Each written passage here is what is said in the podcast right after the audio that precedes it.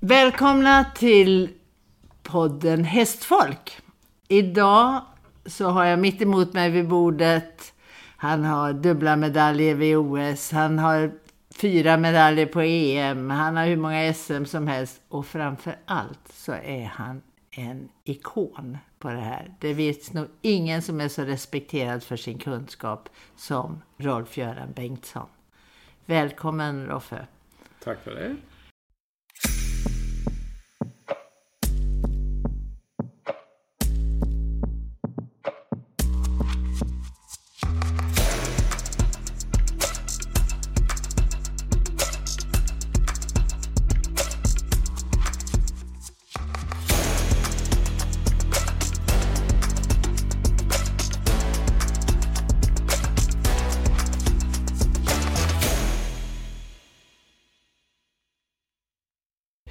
Hur det för dig? Hur kom det sig att du hamnade i hästbanan, hästbranschen? Ja, det, det var väl mycket hästintresset i, eh, i min familj, framförallt på min pappas sida. Han red lite själv med mest fälttävlan som mål kanske. Han hoppade även lite emellan. Och eh, hade lantbruk med, med lite hästuppfödning. Och klart, men när lantbruket tog mycket tid så blev det inte så mycket med ridningen för hans del. Men han var alltid där till hjälp och eh, skaffade ponny till, till mig och min lilla syster. Och så var egentligen, eh, så kom det egentligen igång. Hade du ponny på gården eller var det så att eh, det, det köptes in ponny till dig? Eller? Ja, det, det fanns inga ponnyer. Han födde ju upp eh, habboshäst. Och mm. sen eh, köpte han en shetlandsponny som en ettåring utav någon god vän. Och då var vi väldigt unga. Jag var väl bara sex år när den kom liksom. Och sen innan den var gammal nog så vi kunde rida på den så hade man ju hunnit bli nio år då. Så hjälp, hjälptes vi åt att rida in den här lilla ponnyn. Och, och den, den var det var en fin shetlandsponny för det var en som hon ville gärna och hon hoppade gärna och var ingen sån tjurig shetlandsponny som många av dem kan vara. Um, och givetvis med, med min pappas hjälp så kunde vi rida in den där ponnyn trots att jag var totalt uh, nybörjare egentligen. Och det gick, det gick ganska snart framåt och sen uh, blev den hoppad lite grann och vi såg att den tyckte om det här. Och sen blev det så att säga små tävlingar och sen klart, en shetlandsponny kan du bara använda ett visst tidsperspektiv. Sen, sen måste du ha en lite bättre ponny som har lite mer förutsättning för, för uh, mer hoppning. Men det var, det var början och det tror jag var väldigt lärorikt så att man fick göra allting. Var med på allting från början ja. Ja just det mm. och fick, fick givetvis uh, bra hjälp redan från början så att man behövde inte göra någon eh, större misstag utan man gjorde så rätt som möjligt med hjälp av då min pappa som tränare. Och det, det tror jag är viktigt att man tar hjälp eh, redan i början så att man inte behöver göra för stora misstag och sen försöka att ändra på saker och ting för att det ska bli rätt. Eller man ja, får en ponny som äh, lär sig att stanna eller så för att det inte är nödvändigt egentligen. För att man slarvar med vägarna eller man eh, sitter för dåligt på ponnyn. Alltså, mm. Så att grunderna blir så bra som möjligt redan från början. Det tror jag är för alla lättare liksom. Och för, givetvis för ponnyn eller för stora hästen också. Mm. Det är svårt att lära om sen om man har lagt sig till med en massa misstag. Det är så. Någonting som man har eh, fått lite som en ovana kanske. Det är värre att få bort det där mm. än att, att försöka göra rätt med en gång och sen så sitter det och så behöver man inte tänka så mycket mer på det. Och sen då, sen hade du lite fler ponnyer. Men du hade en speciell ponny som du hade väldigt fram, mycket framgång med väl? Ja, alltså ponnyerna växlades ju då ut så att eh, jag fick en ny ponny som var lite större och så gick den förra ponnyn till min lilla syster. Eh, och så blev det ett par Wells Mountain Pony och sen så fick jag en eh, korsningsponny, New Forest och Russ eller vad det var. Adam hette den och den... Eh, det var en kämpe liksom. Han var... Han gick SM i fälttävlan och han hoppade och han, han var en sån bra läromästare, som en solid, fin ponny som man kom igång med. Och sen blev det nog partner efter, efter där, en uh, avkomma efter Urbino på den tiden. Så alltså man korsade halvblodshingst med, med ponnysto och fick en väldigt ridbar, uh, ska vi säga, liten häst. Som mm. då var ett ponnymått. Mm. Men de hade en ridbarhet som var, som var egentligen som en stor häst. Mm. Och det, det, tror jag var väldigt bra då man hade kommit en bit på vägen så att man man fick lite ridkomfort med. Det var inte bara att... Det var inte som, så man svårt ser många, de rusar med ponnyerna Mm. runt och det är ett stort pelan på och så sitter de på bakvalvet och skänkeln fram och så hej och hå. Eh, Det var liksom inte målet med det där, eller det gick inte på det sättet heller, utan den var, den var tvungen att ridas som en, som en stor häst. Mm. Och det tror jag var, var väldigt viktigt, att man kom rätt på det från början. Mm. Och du, du berättade förut att du vann SM på den både i hoppning, fälttävlan och dressyr. Ja, Nej, rikt, riktigt eller så bra var det inte, ja. men den startade SM i alla tre grenarna, jag tror samma säsong till och med. Den Mm. vann fälttävlan och den var placerad i, eh, i hoppningen, det var den. Kanske inte längst fram, men den var någonstans mitten, mitten på fältet, så den var placerad åtminstone. Och eh, dressyren, där var jag inte så stark med den ponnyn, så att där var jag, där var jag deltagare. Okej. Sen gick du över på storhäst. Hur såg det ut då? Ja, jag fick ett litet... eh, När jag egentligen hade sagt att nu, nu är ponnytiden förbi så fick jag en eh, ponny av goda vänner till oss. Little Big Man hette den. Mm. Som eh, skulle säljas egentligen och eh, var en lite skarpare ponny. Det var en väldigt kvalitetsponny. Och eh, den gjorde vi också eh, SM-start med och vann SM med den med. Så det var egentligen ett steg tillbaks och sen blev den såld efter det SMet sen. Men det var en fantastiskt fin ponny med. Och sen, sen blev det eh, storhäst. Egentligen redan innan kombinerade jag storhäst och eh, de D-ponnyerna då. Och det, var det bra tyckte du? Kände du att du hade lättare att komma över på Det, storhästen? det var det helt klart. För att det var inte det stora steget från att ha ridit bara ponny till att hoppa upp på storhäst som då rör sig på ett annat sätt, som är långsammare i allting. Som kanske inte är så riktigt flexibel vad det gäller att tänka själv heller. Att man hade vant sig lite vid det där att de storhästen den, den behövde man få lite mer på rätt ställe framför hindret för att det skulle funka. Ponnyerna de kunde växla väldigt snabbt framme vid hindret. De kunde göra ett litet steg och de kunde också sätta av lite större. Det var inga större problem om de bara var så att säga framme nog. Du, när du då kom över sen på storhäst och red eh, ju så mycket. Jag menar, du, du måste ju vara en av dem som har, eller om du inte framförallt, jag tror du är den som har ridit mest hästar i ditt liv hittills. Du har ju, du har ju både ridit Tingsbro, du har ridit, jag menar hoppning under så många år, varit så framgångsrik och är så framgångsrik. Och så med ponnyerna innan. När du gick över på storhästen, var det din pappa som valde typ av häst eller var det hästen som kom eller hur, hur gick det till? Eller var du själv den som valde? Nej, alltså själv valde vi ju inte då i början utan det var, det var dels från den egna produktionen, från hans, vad han hade avlat. Ja. Så att det var ett par stycken som vi, som vi satte igång med. Jag hade, han ordnade tillsammans med en väldigt god vän till vår familj ett fullblodssto som hade gått på steeplechase-banan men hon hoppade bara för högt över de här häckarna så hon var ju för långsam. Och eh, han hade köpt henne som ridhäst då. Men det är klart, en sån fullblodshäst med det var mycket temperament och mycket blod så hon var ju speciell plus att hon, hon hoppade med väldigt långa ben så. Hon hoppade väldigt högt då. Eh, det var väl en av de första storhästarna där. Eh, Då red vi inte så högt för hon var inte kapabel att hoppa så jättestora klasser kanske. Men man fick, eh, man fick vänja sig vid ett större galoppsprång. Man fick eh, försöka hålla sig kvar uppe när de verkligen hoppade till.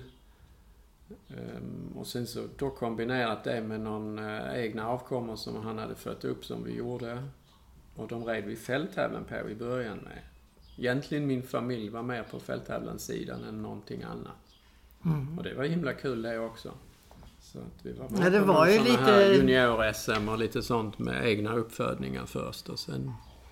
Runt Flyinge var det ju också en, en tradition mycket att man hade både fälttävlan och hoppning Ja, och dressyr, eller hur? Den stora lantliga tävlingen på sommaren, det, det, det gick ju över allting från dressyr till eh, kadrilj till hoppning till fälttävlan. Eh, Mm. Och körning. All, och Ja. körning, allting ja. Precis, så det var väldigt allround.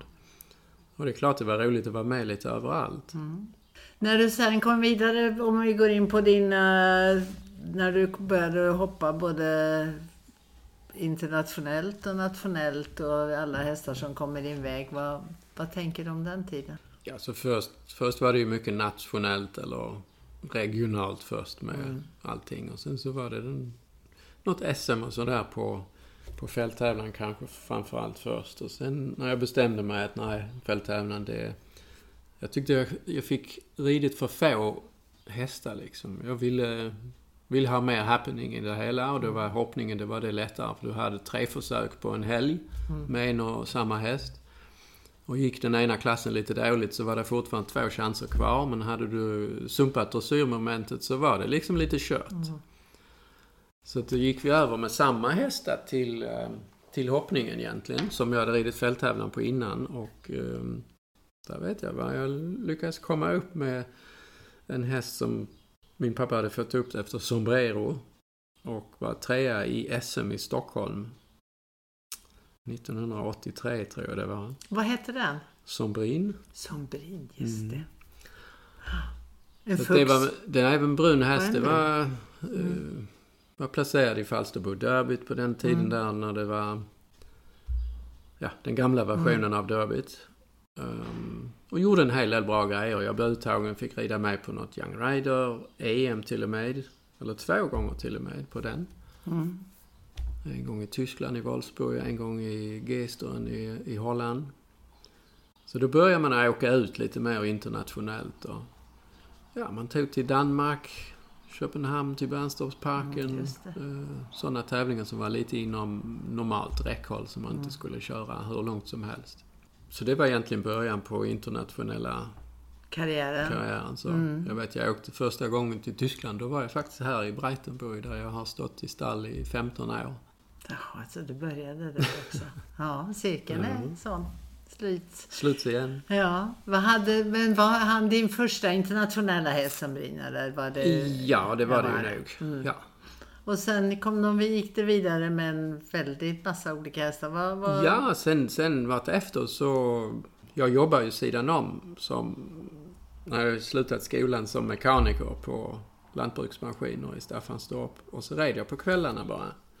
Men eh, efter ett tag så... Ja, det var ju mer kul med ridningen klart och det var det man ville.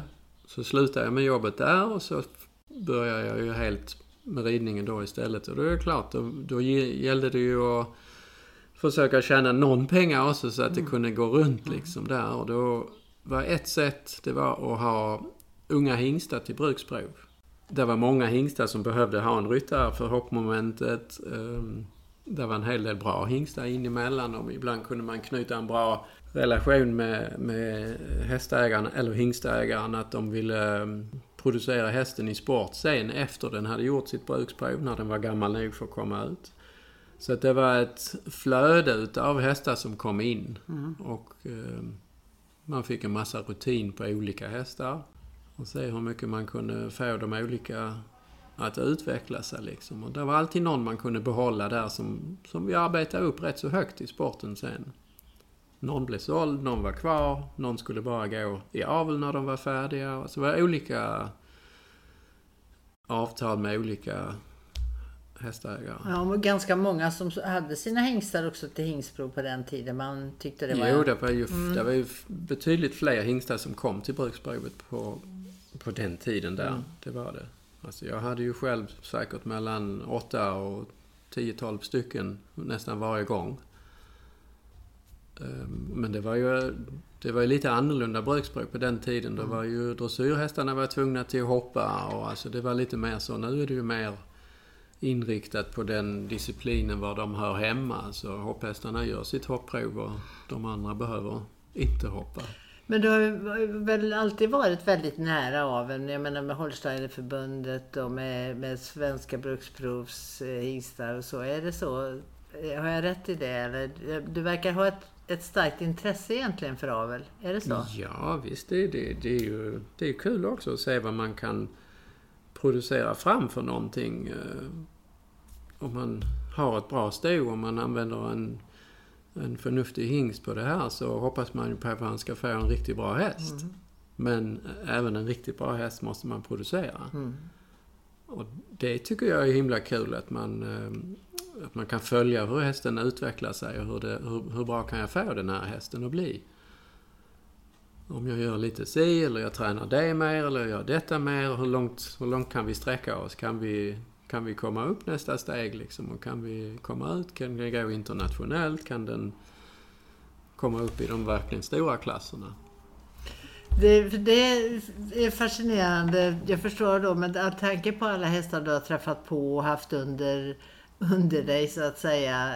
Och så, så tänker jag hur du måste vara väldigt mycket att du anpassar dig till hästarna. Eller ser du att de, de måste vara ett vis, i systemet hela tiden? Eller hur, hur tänker du? Så det är nog en mix mellan, mellan de båda punkterna som du säger. En häst måste kunna foga sig i ett visst system till en viss gräns. Men du kan inte packa in alla hästar i samma kartong liksom. Det, det går bara inte. Utan därför du försöker hitta en, en medellinje vad som är vettigt för den hästen eller vad som är för den andra hästen.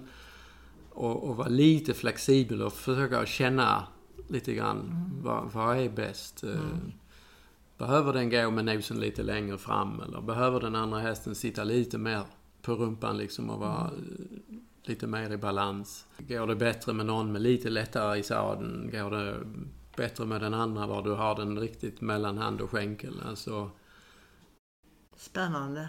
där tror jag man får känna sig fram och försöka lista ut från häst till häst hur, hur man ska rida varje häst på bästa sätt. För att få ut det mesta utav dem. Det handlar ju mycket om att läsa häst då, med det du säger, att förstå reaktionerna och så. Tycker du att vi... Är det någonting som vi behöver tänka på? Jag tänker på alla som håller på nu, som är yngre och som, som kommer. Att kanske, kanske ibland, de, de är så talangfulla hästarna många Mm. gånger. Är det, tycker du att det finns en brist där? Är det någonting vi kan trycka Alltså, på? Eller är det någonting du jo. vill trycka på? Visst, visst är det... Det är viktigt det där, tror jag, att kunna läsa av. Men jag måste, ju, jag måste ju ha samlat en viss erfarenhet innan jag kan säga att jag kan läsa av det här. Precis. Och då var mitt sätt att, att få ridit många hästar, det var de här bruksbrukshingstarna i början. Alltså jag fick ju varje år där mellan 8 till 10 som skulle hoppas och sen var det de skulle gå terräng till och med som treåringar. Och, och där fick man ju också liksom fumla sig fram och försöka hitta var och en häst för de var ju inte i läge till att eh, samla galoppen eller, eller utan det var ju unghästridning och den tror jag, det, där lärde man sig väldigt mycket om olika typer av häst. Någon som hade mer blod, någon som hade mindre blod. Inte var så framme kanske. och hur, hur kunde jag få de olika att komma runt den här terrängbanan, om det var den eller det var den hoppbanan för de andra, på bästa sätt. Och, och, och det, det är klart, alltid lyckades det inte, men eh, man fick liksom sortera. Okej, i denna situationen handlar jag si och så med den hästen och det, det var bra. Men jag gjorde kanske samma situation med en annan häst och då handlade jag lite på samma sätt, men det var inte riktigt så bra. Och så fick man, fick man samlat en massa erfarenhet då på det sättet av, av olika hästar, olika situationer som kommer upp och det kommer fortfarande upp i min ålder nu att du säger, man blir ställd inför en situation som du kanske inte riktigt har varit i någon gång. Och hur löser jag den på bästa sätt? Alltså det är en ren rutinmässig grej det där. Men det är häftigt. Och, och, och det, ja visst är det. Men det är ju klart, det kan man inte begära av de yngre till början med. För att man har en viss mängd av rutiner. Mm. Ju fler år man håller på, ju större blir den, ska vi säga, reserven som man samlar på sig utav erfarenhet. Och hur tacklar jag vissa situationer? Eller hur förhåller jag mig i vissa läge inne på banan eller inför, ba- inför att jag ska in eller på framridning eller hur, hur förbereder jag mig på, på hemmaplan? Vad ska jag tänka på? Allting sånt där. Det gör det ju, tycker jag, himla kul så att man kan, dels kan man hålla på tills man är långt upp i åldern. och eh, då kompensera kanske att man inte är fullt så fit som man var när man var 20-25. Men du har så väldigt mycket mer rutin. Och så mycket erfarenhet som Ja, man precis. kanske någon annan inte behöver få den erfarenheten om man ändå kan försöka ge andra personer Ja, och sen, sen kommer ju den biten in också. Man kan ju, även om man inte sitter där själv, man kan ju träna andra människor då. Och, och där är vi inne på igen, man säger till början med att man tar hjälp av någon. Och hur man då som mer erfaren kan ge en mindre erfaren ryttare väldigt mycket tips. Även om du står på backen, för du, har, du ser ungefär vad som händer där uppe eller med den hästen i den situationen. Och känner Och, och förmodligen försöka, också. precis, och så ge dem, säga men prova det istället eller tänk på det. Och så hade jag försökt att lösa det och så får de fort, fortare samlat en mängd utav erfarenhet och så, så klarar man sig själv. Det är det som är så värdefullt när du Mm. kommer hem till Sverige också och håller dina clinics och dina kurser. Ja, det är jättevärdefullt. Om vi tänker på all den erfarenhet du hade samlat och har samlat, men äh, med alla hästar som du har haft, dina mästerskapshästar, hästar internationell klass. Nämn några. Vilka Ska, vill du ta dem i kronologisk ordning från början eller vill du... Eller, vad- vem? Nej, men det, min, min första mästerskapshäst var ju Paradiso. Mm. Mm, Själv som ryttare hade inte heller gjort ett mästerskap. Och det är klart, det är en viss mer anspänning i, i de där första gångerna. Man vill givetvis göra sitt allra bästa när det kommer till en sån chans och en möjlighet. Ehm, så Paradiso var den som det började med. 1994 i Den Haag fick jag komma med i laget för första gången. Och det var ju givetvis jättespännande. Och Vad, han, vad var gick, hans eh, styrkor? Vad var det Ja, bästa med hans honom? styrka, han... eh, han kunde hoppa stora hinder, det kunde han. Ehm, han hade inte världens bästa galopp, han hade inte eh, världens bästa teknik fram heller. Men han på något sätt så hade han skåp och han var försiktig. Mm. Och han, han, ville, han ville göra rätt. Och så var det bara upp till en själv att försöka att trimma på så att ridbarheten var så bra som möjligt så att jag kunde hjälpa de där frambenen och inte komma för nära hindret utan ge plats. Ehm, Ninja. och givetvis leva med den galoppen och försöka göra galoppen bättre så att han satt sig lite på, på bakdelen. En, en sån häst, om man hade haft den senare i karriären, hade man kanske kunnat utveckla den galoppen kanske ännu lite bättre än vad man hade rutin och erfarenhet utav då i början. Men så att säga, håll, håll en, en linje och försök att att jobba ut efter den så, så kan man göra ganska många saker med en häst.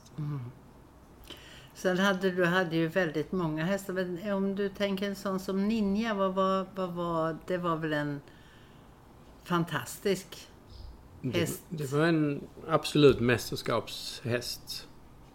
Han var inte den som var den mest, Eh, eller säger vi, bästa häst att kunna vinna en klass med en omhoppning eller så. För han, om man red lite för fort med en så till en viss gräns kunde man kontrollera honom och sen i nästa moment så hade man ingen kontroll längre och då hoppade han bara långt. Och fick ingen språngkurva så att säga. Så att han, han var en sån man kunde rida nollrunda efter nollrunda efter nollrunda igen. Um, och det, gjorde, visade han också på... Jag gjorde sex mästerskap med honom i följd till och med. Mm. Och de två första där kände vi inte varandra till riktigt bra nog. Så det var okej resultat men det var inte riktigt långt framme. Ett VM och ett EM. Men sen, sen hade man liksom funderat ut lite hur vad svaghet, svagheterna var vad styrkorna var. Och hur man skulle hantera honom. Och sen, sen gjorde han egentligen fyra mästerskap som var, jag tror sämsta resultatet var sjunde plats. Mm. Bland annat silver på... Ja, på OS Hongkong, i. Hongkong, ja. Och sen så avslutade han sin mästerskapskarriär med att vinna EM i Madrid. Just det. Häftigt.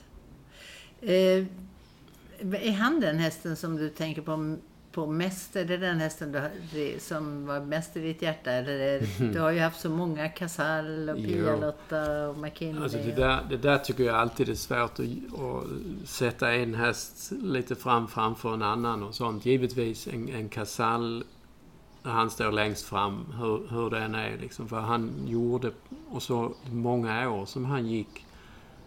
Ehm, han fick kanske aldrig riktigt chansen att, att göra mästerskap och få någon medalj själv och sådär. Men han hade sin bästa session det var ju med, med Global Champions Tour, vilket passar honom perfekt. Liksom. Att han, han vinner tio, tio sådana Global Champions Tour-klasser där i Wow. hög kan- konkurrens. Och jag tror utav 46 gånger i, i Global Champions Tour så var han i andra omgången 43 utav de gångerna. Jag missade tre gånger bara.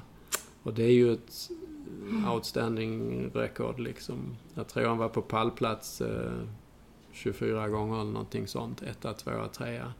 Otroligt. Ehm, Mm. så att givetvis han... Och han kunde då rida snabbt en dag och nästa dag så var han helt totalt lugn igen. Andra hästar kan vara Ninja till exempel. Om du försökte rida snabbt med honom så hade du ett par klasser sen efteråt var han hoppade lite för kvickt framåt och, och det var lätt att då få en framkant i en kombination eller på något vis var han var lite för kvick i, i språngkurvan.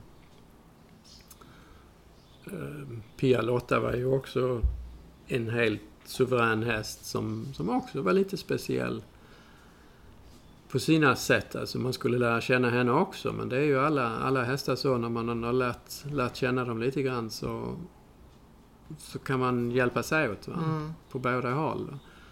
Och, har hittat eh, relationen.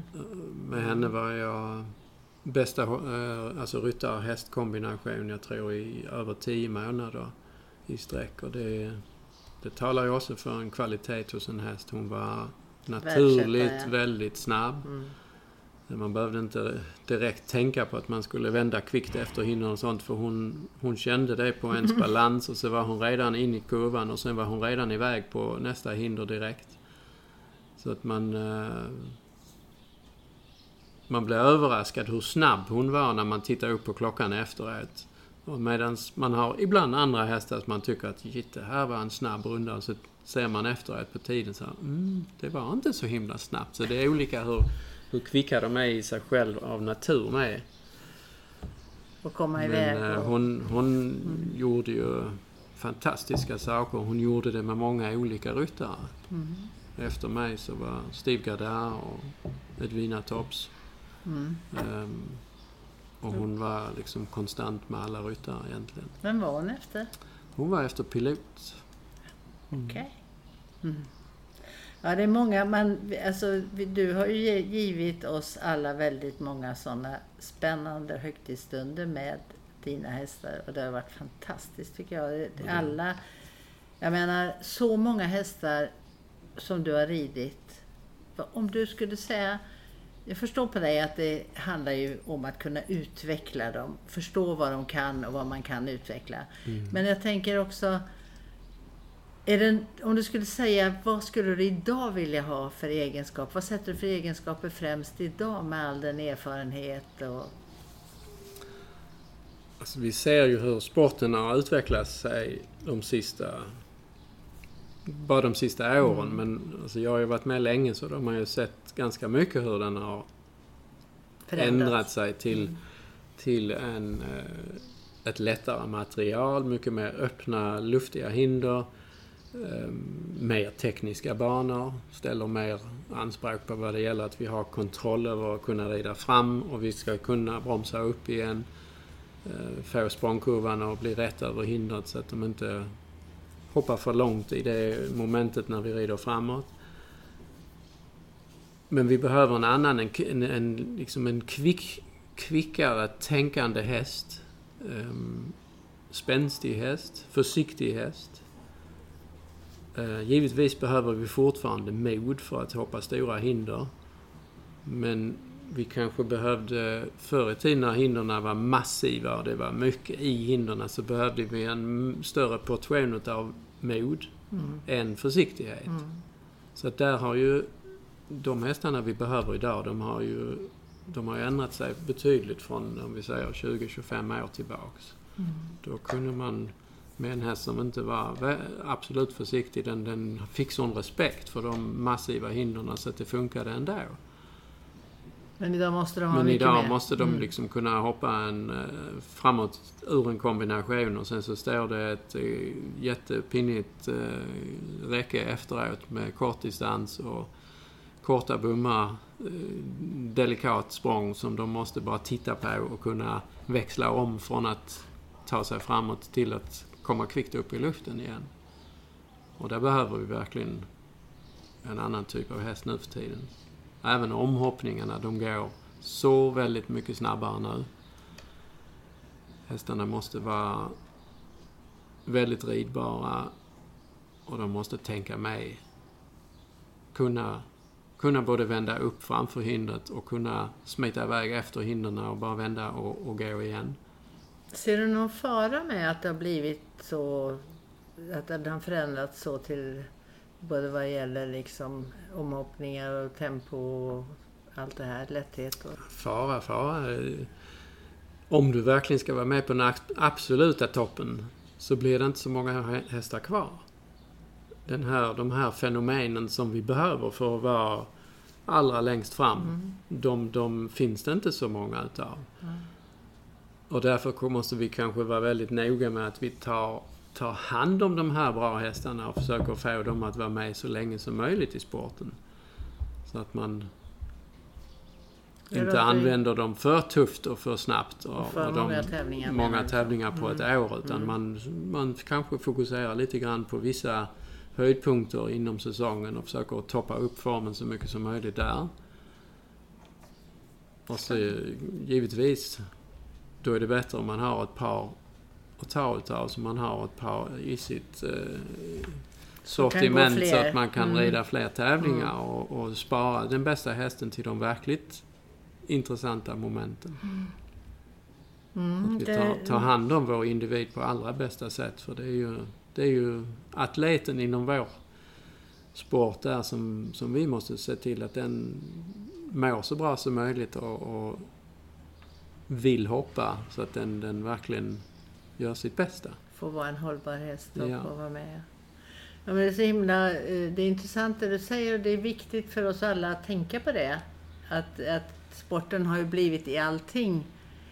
Vi vill ha mer dressyrhästar som rör sig mer och som är Mm. rörliga som bara den. Och det är samma och med hoppningen, det du beskriver. Och i fälttävlan också, där tiden också är viktig. Så det är väl ännu viktigare att vi lär oss att ta vara på hästarna och kunna träna dem som varje individ. Det du har nu har, det som du sa förut, Mm. att kunna anpassa sig till det. Ja. Men den erfarenhet, jag tänker så, det är ju så mycket erfarenhet man måste ha för att kunna förstå det.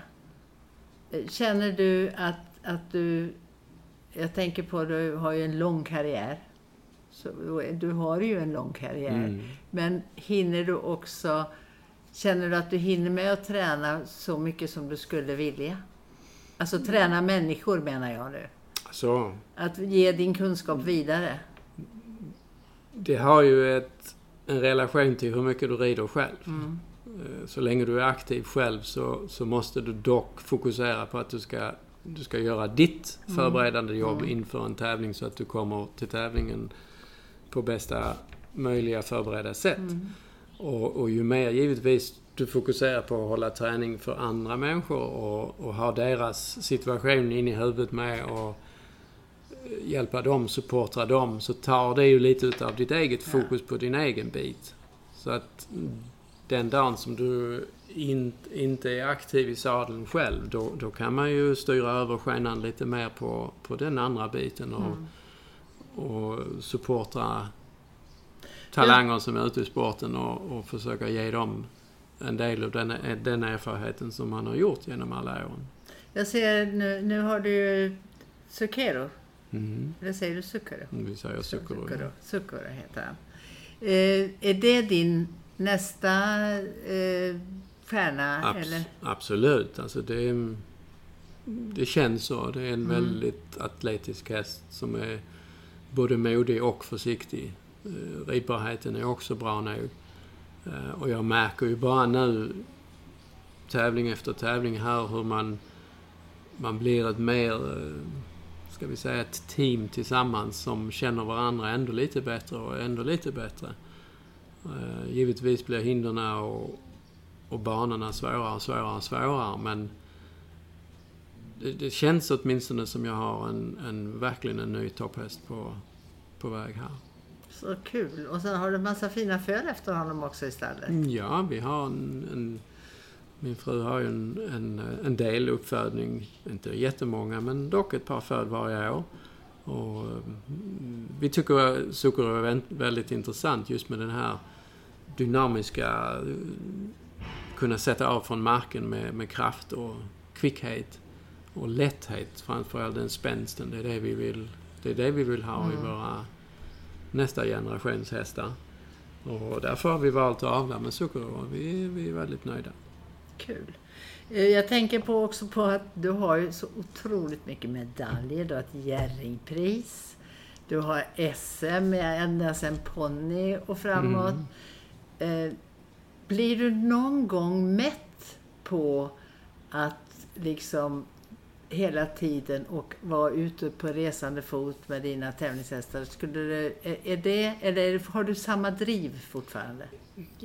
Nej, det har man kanske inte på samma sätt. Alltså den där vanliga tävlingen när vi åker där det inte är så, ska vi säga... Alltså alla tävlingar är viktiga, men vissa är mer viktiga än andra. Klart. Eh, och, och, och ja, när det är klockan fem på morgonen du ska åka hemifrån för att åka och hoppa en, en eh, liten klass någonstans och sen komma hem på kvällen igen. Det är ju inte så inspirerande längre som att följa en typ Zucchero nu som, som är på väg upp i den stora sporten och, och verkligen känna eh, hur långt kan vi nå här? Kan vi göra en, en mästerskapshäst utav honom med? Eh, det är superinspirerande, det är det verkligen. Det är, är det det som är ditt driv? Och det, det är nog det som driver en... Ja. Att man fortfarande håller på i, i den åldern som jag är. Och det är spännande att just följa de här hästarna. Hur långt upp kan vi gå med den här? Ja, Jag tycker det- är imponerande att ha det drivet som du har. Och jag har ju sett här nu när jag är här att menar, du har ju så mycket träningar, du är lika engagerad i alla. Helt fantastiskt. Ehm, om du inte gjorde det här, vad skulle du ha gjort då? Det har man aldrig riktigt haft, haft tid att tänka på. Vad skulle man gjort annars? Och, och utan hästar. Men jag tror inte jag skulle kunna tänkt mig utan hästar. Du har din, din absoluta hobby som ditt yrke. Sen är det ett moment du är inne på banan. Vi, eh, ja, vi sitter fint klädda där, vita ridbyxor och hela alltet och det ser fint ut. Men det är bara en bråkdel utav vad som är gjort innan det här. Var, var det inte alltid är jättefint liksom. Och det ta tag i saker och ting och Det är mycket skit och, under ordna mycket. Det, precis, det blir mycket sånt också. Mm, som, klart. som inte syns på själva banan. Va?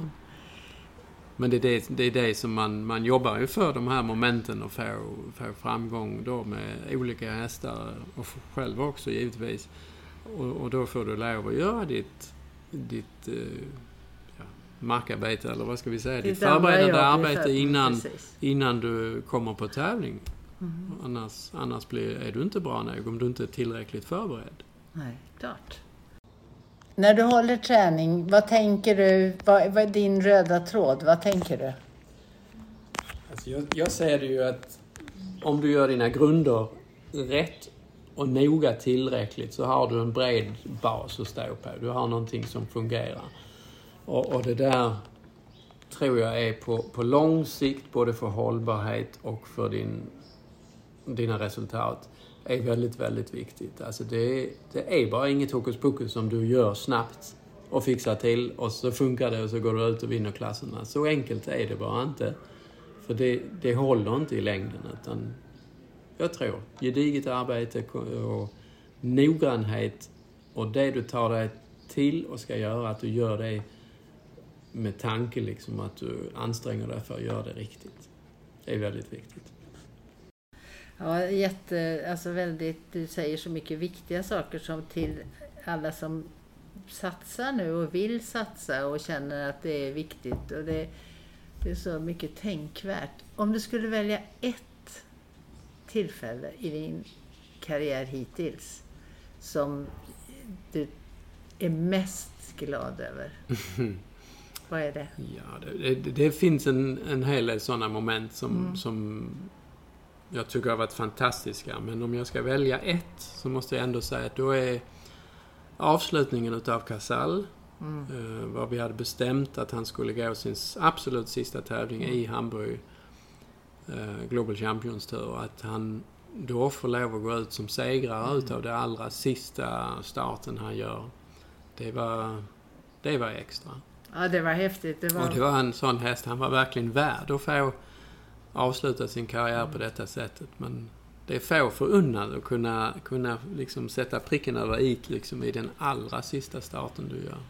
Ja, man blir rörd när man tänker på det. Och alla hans, han har ju väldigt mycket avkommor ute på ja, banorna. Ja, visst har han det. Han har ju ja. varit flitigt använd inom, inom aveln. Och såg man ju redan när han gick och gick och gick Global Champions Tour då mest. Uh, även par mästerskap var han gick och stora klasser. Att han, hade, han tävlade mot sina egna avkommor där. Ja, ganska många till ja. och med. På, på, på absolut högsta nivå.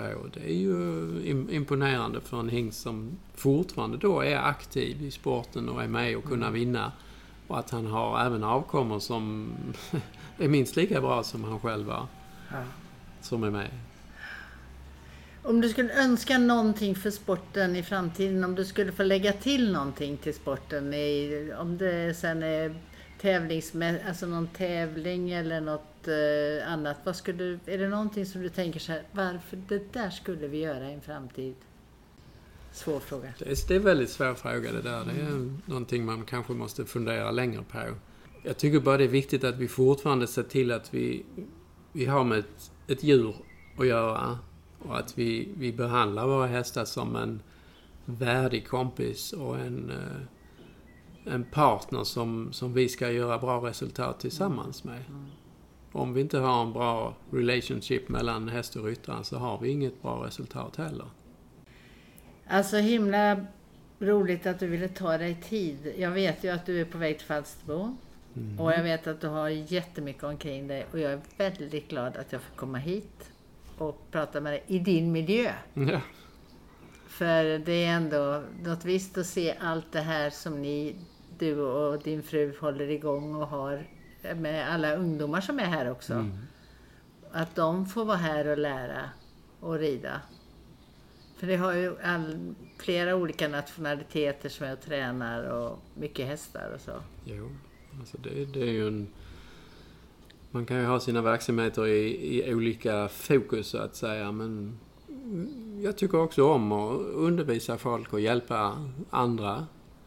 Um, om det är att de ska söka den rätta hästen eller de ska utveckla sin egen ridning eller din egen management för tävling eller sånt.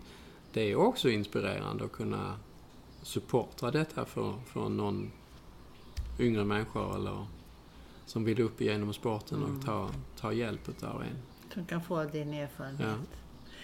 Tack snälla Roffe för att jag fick komma hit och mm. för att du var min gäst idag. Ja, tusen tack. Så det, det och lycka till med nya hästarna som är på gång mm. framåt mm. och de hästar du har. Så att det är jätteroligt och med din verksamhet. Ja, tack tusen för tack, Tusen tack. tack.